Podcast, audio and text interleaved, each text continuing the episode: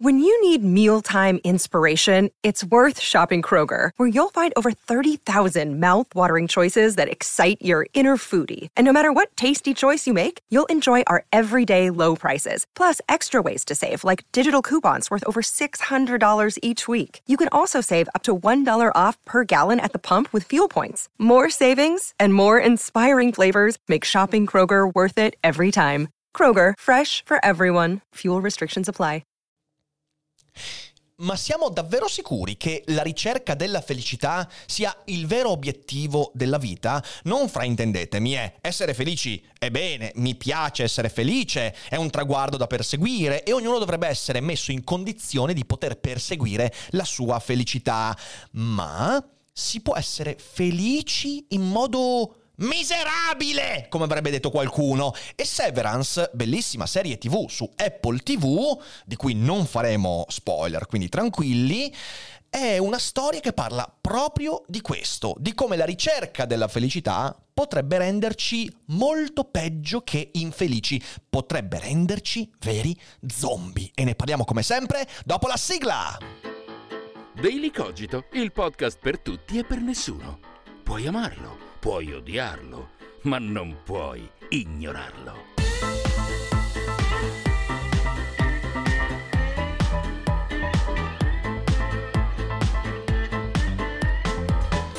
Felicità è uno dei temi fondamentali della filosofia. Da sempre i filosofi si arrovellano il cervello per capire che cosa sia mai questa roba, questa felicità così desiderabile. La felicità è la conquista di qualcosa o l'assenza di qualcos'altro? E nella vita bisogna essere felici a tutti i costi oppure ci può essere qualche altro obiettivo di cui la felicità potrebbe essere anche un effetto collaterale?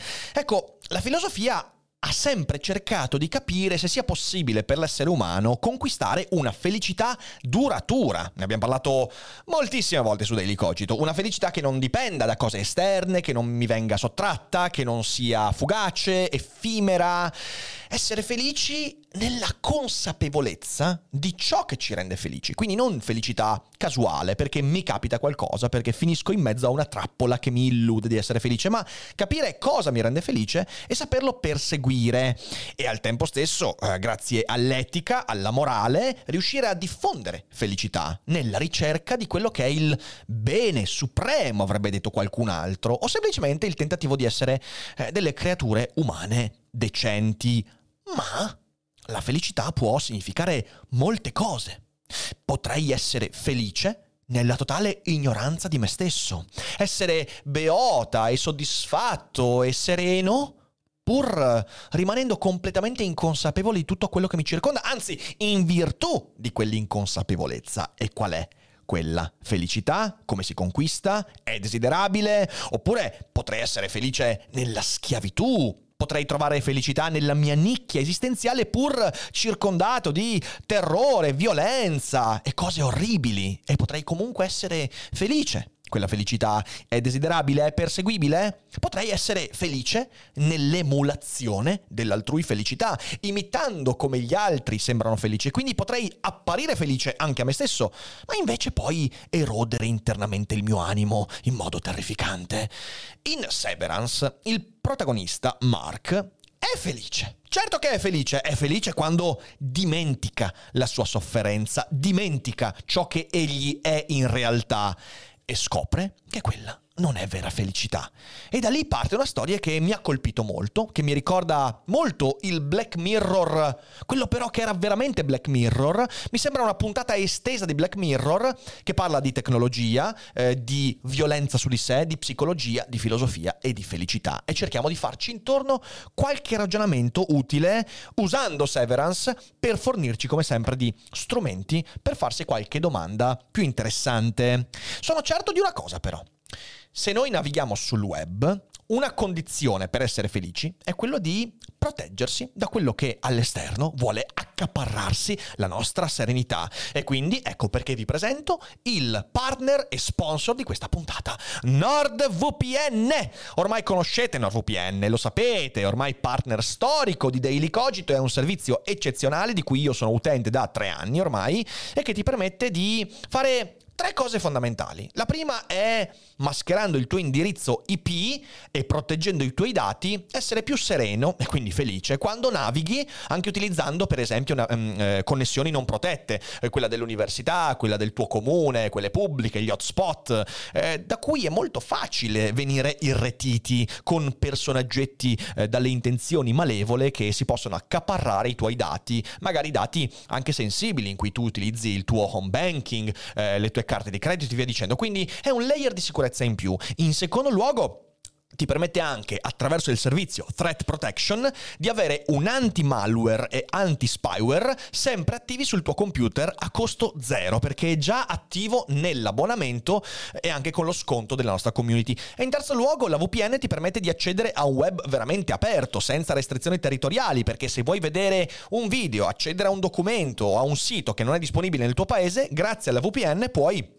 geolocalizzare il tuo indirizzo IP in un luogo diverso del mondo e così accedere a quel servizio che è un vantaggio mica da poco. A tutto questo si connette Daily Cogito perché grazie a noi, col link in descrizione o in chat scrivendo comando NordVPN, puoi avere accesso a uno sconto importante che ti dà NordVPN con tutti gli accessori per due anni a poco più di due caffè due caffè al mese, che è una cazzata, insomma. Quindi, se inizierete a usare NordVPN, sappiate che state anche contribuendo molto al nostro po- progetto, è un modo per avere un vantaggio voi e dare un vantaggio a noi, e grazie a NordVPN e, a grazie, e grazie a chi deciderà di usare questo servizio col link in descrizione. E adesso torniamo alla nostra felicità.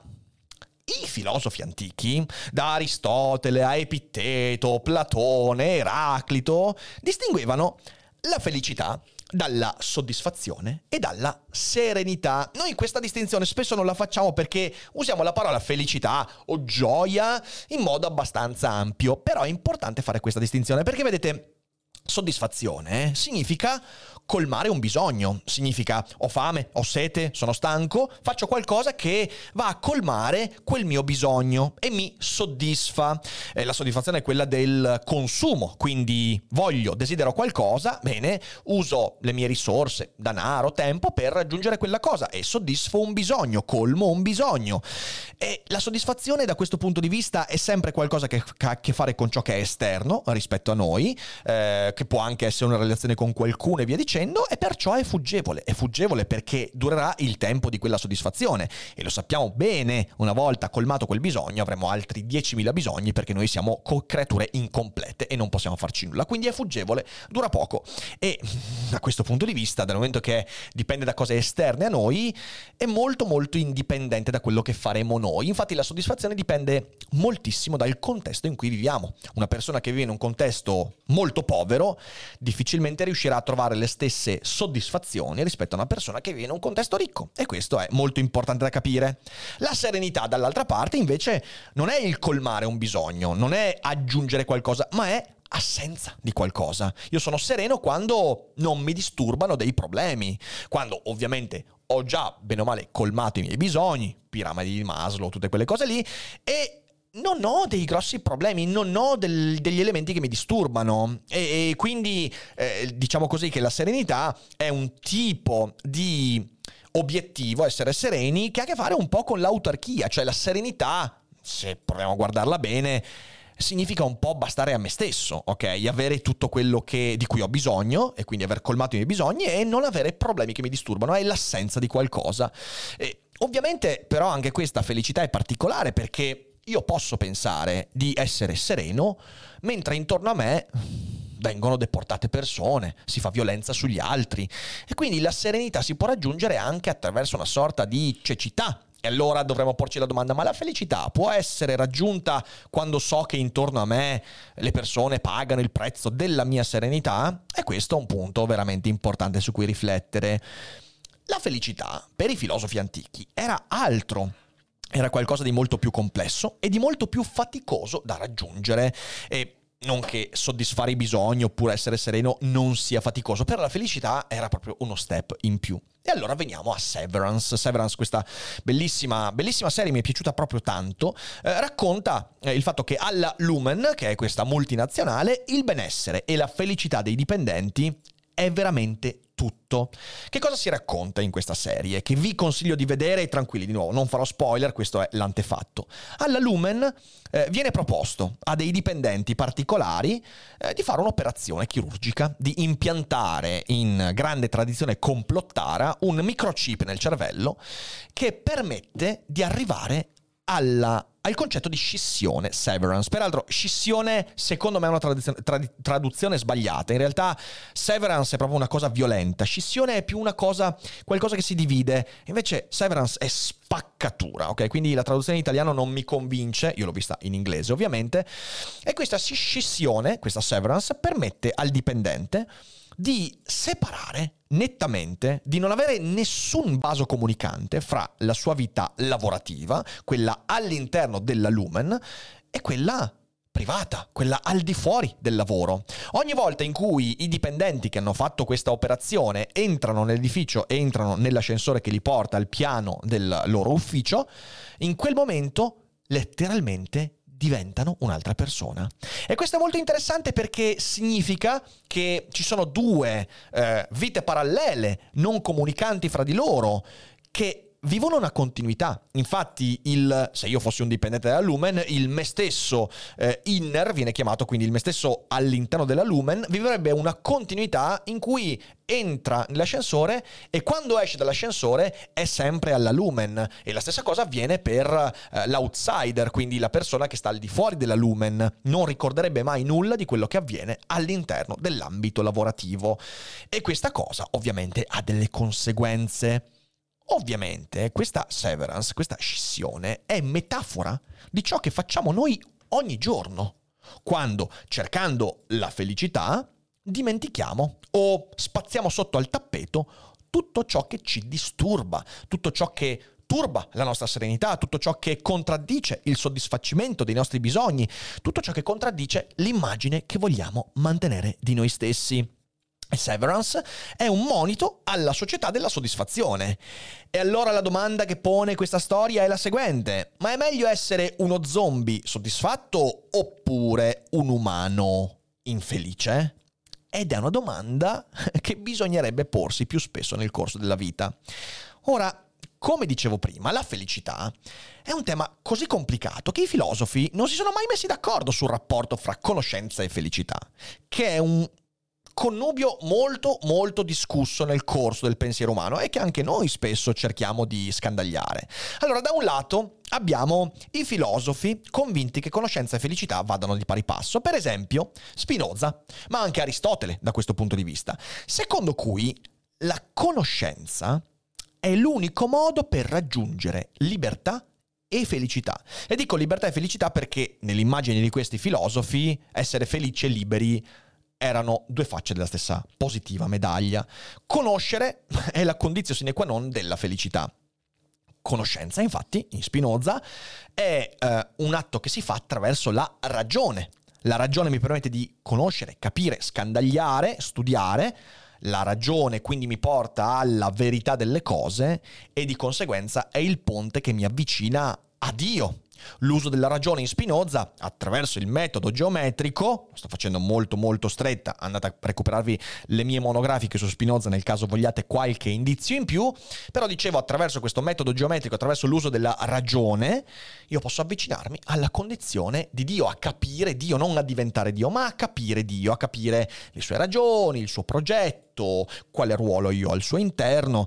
E ovviamente da questo punto di vista la condizione non può portarci all'infelicità, perché è impensabile che Dio sia qualcosa di legato all'infelicità, a qualcosa di così terribile. È molto curioso pensare che lo dica proprio Spinoza, che attraverso la sua conoscenza, il suo sapere e la sua curiosità eh, ha avuto una vita infelice, è stato scomunicato, buttato fuori dalla comunità di Amsterdam, allontanato da tutti, maledetto, eh, viveva una vita molto frugale, insomma è molto interessante perché ci dice che forse la felicità è qualcosa di più rispetto a quella che intendiamo come soddisfazione. Peraltro, rubo un momento, se vi piace Spinoza o vi piace Rick Dufer quando parla di Spinoza, il 13 giugno sarò a Roma nel giardino esterno del Monk per le vite di Spinoza. In descrizione trovate i link per tutti i prossimi spettacoli. Sul nostro sito dailycogito.com c'è la sezione eventi, trovate anche gli altri spettacoli. Il 12 giugno sarò a Milano per Seneca nel traffico e tante altre date, quindi dateci un'occhiata, mi raccomando. Ma torniamo a noi. La condizione, secondo Spinoza, di chi ignora, di chi non persiste nella conoscenza, è solo illusione di felicità. In realtà è povertà ed è miseria, proprio perché le persone che non conoscono, che non usano la ragione, sono in una condizione di falsità, non riescono a vedere le cose come sono. E questo significa che per Spinoza, e ripeto anche tanti altri, pensare è un atto che ci avvicina alla felicità. Another day is here and you're ready for it. What to wear? Check. Breakfast, lunch and dinner? Check. Planning for what's next and how to save for it? That's where Bank of America can help. For your financial to-dos, Bank of America has experts ready to help get you closer to your goals. Get started at one of our local financial centers or 24-7 in our mobile banking app. Find a location near you at bankofamerica.com slash talk to us. What would you like the power to do? Mobile banking requires downloading the app and is only available for select devices. Message and data rates may apply. Bank of America NA, member FDIC. Ed è un punto fermo anche dello stoicismo se ci pensate, perché era la stessa cosa che dicevano per esempio Seneca ed Epitteto, anche se questi due la vedevano in modo un po' diverso. Non è una, un'equazione perfetta che conoscenza e felicità siano la stessa cosa. Spinoza in questo era molto, come dire, molto radicale. Eh, conoscere ci porta inevitabilmente alla felicità, perché non può accadere altrimenti. Se tu vedi la verità, se tu usi la ragione, non puoi che innalzare il tuo grado di felicità. Eh, per Seneca ed Epitteto loro invece avevano avuto delle vicende umane simili a quelle di Spinoza. Seneca ha dovuto suicidarsi, Epiteto era stato schiavo, però loro interpretano queste cose in modo diverso. Tu puoi usare la ragione, pensare, conoscere e comunque non raggiungere mai una felicità duratura. E ci sta, e ci torniamo verso la fine. Però questa è la prima prospettiva. Conoscenza e felicità vanno nella stessa direzione. Dall'altra parte abbiamo quei filosofi convinti che conoscenza e felicità siano inversamente proporzionali, come per esempio Schopenhauer o anche Nietzsche. Conoscenza e felicità sono praticamente contrarie, se volessimo dirla in modo veramente pesante. La ragione, infatti, per Schopenhauer è solo un accidente evolutivo che noi abbiamo sviluppato nel corso del tempo, che però non ha nulla di divino, non ha nulla di... Eh, non, non, ha un contatto con la verità, è un espediente che noi abbiamo sviluppato per arrabattarci in questa vita. E non è vero quindi che ci dà qualcosa di vero, che ci avvicina alla felicità. E quindi anzi rischia di farci del male. Perché in fin dei conti, secondo Schopenhauer, la ragione, o meglio, l'idea che la facoltà della ragione e dell'intelletto siano utili per raggiungere uno stato di felicità è una storia che ci raccontiamo. È una sorta di pregiudizio dovuto al fatto che abbiamo bisogno di una storia che ci solleva dalla gravità del reale. Addirittura la ragione ci darebbe solo una soddisfazione illusoria per convincerci a tirare avanti. Questo per esempio viene molto ben detto nella metafisica dell'amore sessuale, eh, Schopenhauer facendo questo ragionamento poi eh, fa l'esempio dell'amore, eh, dell'innamoramento e lui dice è evidente che l'amore, questo concetto su cui poeti e filosofi hanno speso milioni di pagine, è soltanto il contentino, l'illusione che la natura ci dà per farci procreare. Allo stesso modo la conoscenza, la ragione, l'intelletto, la capacità di costruire concetti non ci fa capire cose, anzi ci allontana dalla comprensione, ci allontana dalla conoscenza, ci dà l'illusione l'illusione che le cose siano migliori rispetto a come vanno effettivamente. Eh, ognuno si farà la sua idea ovviamente. E se andiamo poi a vedere la storia del pensiero, ci sono due pensatori come Emil Cioran e eh, Fedor Dostoevsky, i quali portano alle estreme conseguenze questo concetto. Pensare ti ammala, anzi, il pensiero è una malattia. Addirittura il pensiero non solo non ti avvicina alla verità, ma è il contrario della felicità, della verità. E quindi il pensiero ti porta magari anche a conoscere qualcosa, ma ti rende miserabile, ti avvicina alla consapevolezza che tutto è vano e quindi non può mai renderti felici. felice.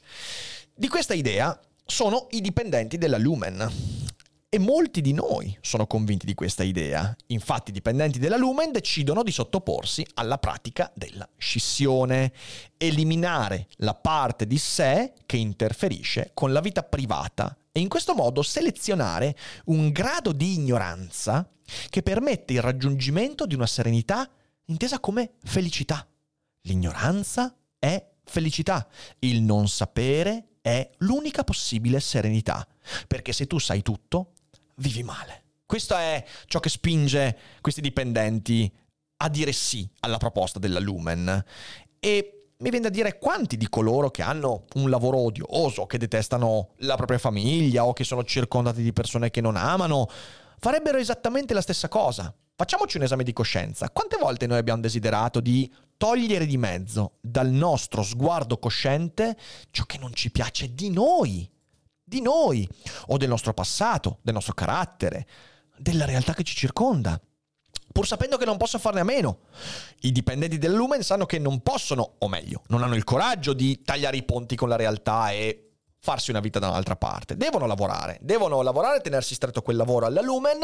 Quel lavoro non gli piace, oppure hanno dei problemi nella loro esistenza che non sanno risolvere e la scissione diventa ciò che in realtà tutti quanti noi, almeno una volta nella vita, abbiamo desiderato. La capacità di scindere ciò che non mi piace da ciò che voglio mantenere e in questo modo non dover convivere con me stesso. la scissione è letteralmente un'anestesia che permette il raggiungimento di un dualismo dualismo psichico ovviamente, che procede in parallelo senza che i due lati possano più toccarsi. Da un lato c'è il sé al di fuori della lumen che vive la sua vita privata, va a farsi le vacanze, guadagna soldi, ma non ricorda la fatica che ha portato a quel guadagno, c'ha la sua famiglia, eh, c'ha i suoi hobby e non ricorda nulla di quello che avviene all'interno della Lumen, perché è un altro individuo quello. E poi c'è l'individuo della Lumen, il dipendente, che ricorda solo ciò che avviene all'interno della Lumen e addirittura non sa nulla dell'individuo che ha al di fuori. È come una sorta di creazione di un bambino, un bambino privo dei ricordi della vita privata, che è strumentale soltanto a quel tipo di attività, al lavoro.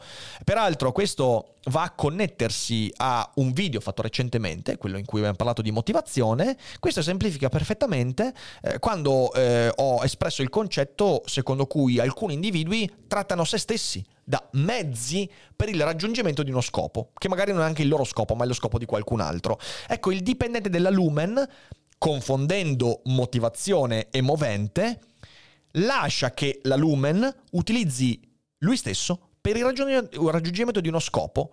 Per lui quello scopo è la felicità, ma poi la serie ci racconta palesemente che attraverso quella roba lì non diventi felice, solo che l'illusione è rimasta.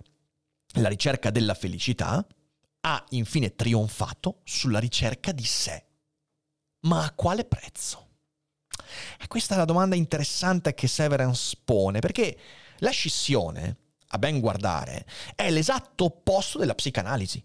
Quel rompiballe di Freud, o di Jung, o di Viktor Frankl, quando tu sei sul suo divanetto, eh, il tuo psicologo cerca di farti ricordare cose che la tua mente ha cercato di scindere da te stesso. Il rimosso, che cos'è se non il tentativo, eh, evolutivamente proficuo anche sotto alcuni aspetti, della mia mente di mettere sotto il tappeto qualcosa che non ci piace, qualcosa con cui non sappiamo fare i conti, qualcosa che non sappiamo metabolizzare, una sofferenza, un trauma. Noi rimuoviamo e la nostra vita va avanti, ma dentro di noi quell'embrione di individuo sotto forma di un ricordo rimosso continua ad agire ce lo portiamo dietro dappertutto e se seguiamo insomma i dettami di Freud e della psicanalisi eh, dobbiamo accorgerci che poi nella vita adulta o comunque nella vita privata quell'embrione agisce e ci fa fare delle cose. La scissione è l'esatto opposto della psicanalisi. La psicanalisi cerca di far ritornare il rimosso per renderti consapevole, perché la psicanalisi parte dal presupposto di Spinoza. Conoscere significa ricercare se stessi ed è la condizione della felicità. La scissione invece dice no, conoscere non ti porta ad essere felice. E se tu vuoi ricercare la felicità devi scindere, produrre il rimosso anziché recuperarlo. Ma questa, se ci pensate bene, è la stessa operazione che fa un tossicodipendente. Qualcuno che usa una tecnologia, la droga è una tecnologia, è un artifizio, per sopire i pensieri che causano sofferenza. Alla tossicodipendenza si finisce, per esempio, nel tentativo di metabolizzare una sofferenza, un lutto, un fallimento, un dolore, la paura di perdere qualcuno, il senso di inadeguatezza, le proprie insicurezze, tutte quelle parti che non ci piacciono, con cui non riusciamo a fare i conti, che ci fanno stare male e quindi ci impediscono di ricercare la nostra felicità. E quindi mettiamo al primo posto la ricerca della felicità e la ricerca di sé la mettiamo dall'altra parte, perché il sé non ci piace. Il sé è fatto di un sacco di roba che odiamo. Il sé combatte contro la nostra felicità. E quindi ecco che mi lascia andare a un comportamento, a una decisione che scinde queste due dimensioni e che mi convince di poter essere felice. E in effetti, vedete qual è il punto essenziale?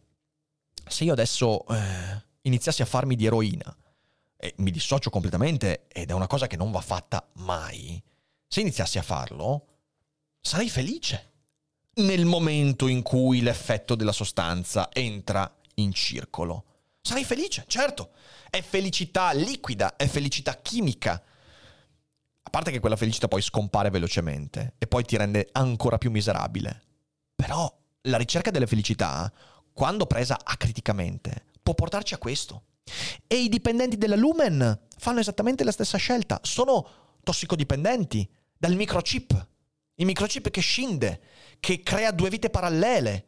La vita consapevole, divertita, di svago e la vita nel lavoro dimenticata, rimossa. Parallele, ma in realtà in modo misterioso molto comunicanti. In fin dei conti, noi facciamo di tutto per essere felici, anche al costo di sacrificare una parte di noi. Anzi, chiediamo che qualcuno dia un taglio a quella parte che non sopportiamo. È il tentativo di proteggerci da noi stessi, la consapevolezza che non riusciamo a convivere con noi stessi e la scissione diventa desiderabile. Vedete, ciò che Spinoza cercava di dire, ciò che Mark scopre durante la serie, è che noi, che ci piaccia o meno, siamo sempre tutti noi stessi. Noi ci portiamo dietro tutto quello che siamo e non importa quanto o come ci anestetizziamo. Non importa quanto efficace sarà il nostro atto di scissione, il nostro rimosso tornerà sempre a fare i conti con noi. Allora, perdonatemi, ma adesso è un po' di tempo che non lo cito, però devo citarlo. È il tema portante di Solaris, quel capolavoro di Solaris. Quando a un certo punto c'è Snout che dice a Kelvin noi raccontiamo noi stessi di voler conquistare il cosmo, di esplorare, di conoscere. Noi mentiamo quando diciamo che vogliamo conoscere. In realtà, dice Snout, noi cerchiamo solo specchi, conferme della nostra esistenza. E quando vediamo quel riflesso non ci piace. Noi ci raccontiamo di essere nobili, veritieri, onesti, autentici, ma quando andiamo in giro per l'universo portiamo con noi tutto quello che siamo. E siamo delle merde. Detto proprio così, onestamente, questo siamo. Siamo entità piene di cose che non ci piacciono piene di incertezze, piene di sotterfugi, di segretucci, di meschinità, di menzogne. Per quanto noi decidiamo di scindere, di separare, di spaccare, a un certo punto ci vedremo allo specchio e ci sarà tutto quanto lì. Tutto ritornerà. E dovremo farci i conti. E più avremo dato per scontato che la scissione abbia funzionato, più ci saremo abbandonati all'illusoria felicità che quella scissione ci ha dato temporaneamente, più sarà devastante tornare ad ammettere che non abbiamo risolto la nostra vita e che è ancora tutto lì e che ancora tutto ribolle e ancora tutto ci mangia dentro e ancora tutto manda in frantumi ogni cosa che avevamo dato per scontata. scissione è questo. Severance ci racconta esattamente questo. Insomma, se la felicità viene perseguita attraverso rimozioni e scissioni, non solo ci precluderemo la conoscenza di noi stessi, ma saremo soltanto illusoriamente felici per un breve periodo di tempo, fino a che la menzogna della scissione rimarrà in piedi, ma sarà comunque molto traballante. Non possiamo evitare di essere le nostre ferite, di essere le nostre fragilità, di essere ciò che abbiamo perso, di essere le nostre sconfitte. Possiamo scindere? Nascondere sotto il tappeto? E quelle poi ritorneranno. E non le metabolizzeremo. Saranno sempre accanto a noi, costantemente, come dei fantasmi. I fantasmi esistono. Sono quegli elementi di noi che abbiamo voluto separare da noi stessi e ci seguono ovunque e non possiamo farci veramente nulla a riguardo. Ciò significa che si può essere felici conoscendo se stessi. Perché la felicità, se seguiamo ciò che ci dicono Spinoza, Aristotele e molti altri, la felicità passa per l'accettazione di ciò che si è. Devo accettare il fatto di avere dentro di me un sacco di schifezze, cose che non mi piacciono, o magari semplicemente cose che mi sembrano straniere, strane, strambe, eccentriche. Devo abbracciare questa mia eccentricità, guardarla in faccia e dire, vabbè, facciamolo insieme questo percorso. Accettiamoci vicendevolmente, anche se poi di solito le parti di me stesso che non mi piacciono mi faranno sempre qualche dispetto e non potrò veramente farci granché a riguardo. Si può anche essere infelici però, essendo se stessi. I'm Sandra, and I'm just the professional your small business was looking for. But you didn't hire me because you didn't use LinkedIn jobs. LinkedIn has professionals you can't find anywhere else, including those who aren't actively looking for a new job but might be open to the perfect role, like me. In a given month, over 70% of LinkedIn users don't visit other leading job sites. So if you're not looking on LinkedIn, you'll miss out on great candidates like Sandra. Start hiring professionals like a professional. Post your free job on linkedin.com slash people today. Cioè io accetto quello che sono. E questo non è garanzia di felicità. Non è che se io accetto quello che sono, allora sarò felice. Perché, cazzo, sto accettando di nuovo il fatto di aver perso la persona più, del, più cara della mia vita. Sto accettando il fatto di aver tradito qualcuno. Sto accettando il fatto di non aver raggiunto gli obiettivi della mia esistenza. Sto accettando un sacco di roba che non mi piacerà, che mi renderà infelice ma consapevole di quello che sono. E la consapevolezza è la condizione della felicità, non la garanzia della felicità, ma la condizione. E invece non si può essere felici al di fuori della conoscenza. Non si può essere felici senza quell'accettazione. Non si può essere felici, durevolmente felici, autenticamente felici, senza essersi fermati per un momento e aver detto io sono questo. Io sono questo pacchetto di roba complessa. In questo pacchetto c'è un sacco di roba che mi fa ribrezzo, non mi piace, che vorrei eliminare. Ma questo sono io, non posso eliminarlo. E voler vivere la vita di qualcun altro non è la strada per la felicità. Scindersi non è la strada per la felicità, è la strada per l'anestesia. E gli anestetizzati sono zombie. Gli anestetizzati non riescono a essere veramente loro stessi.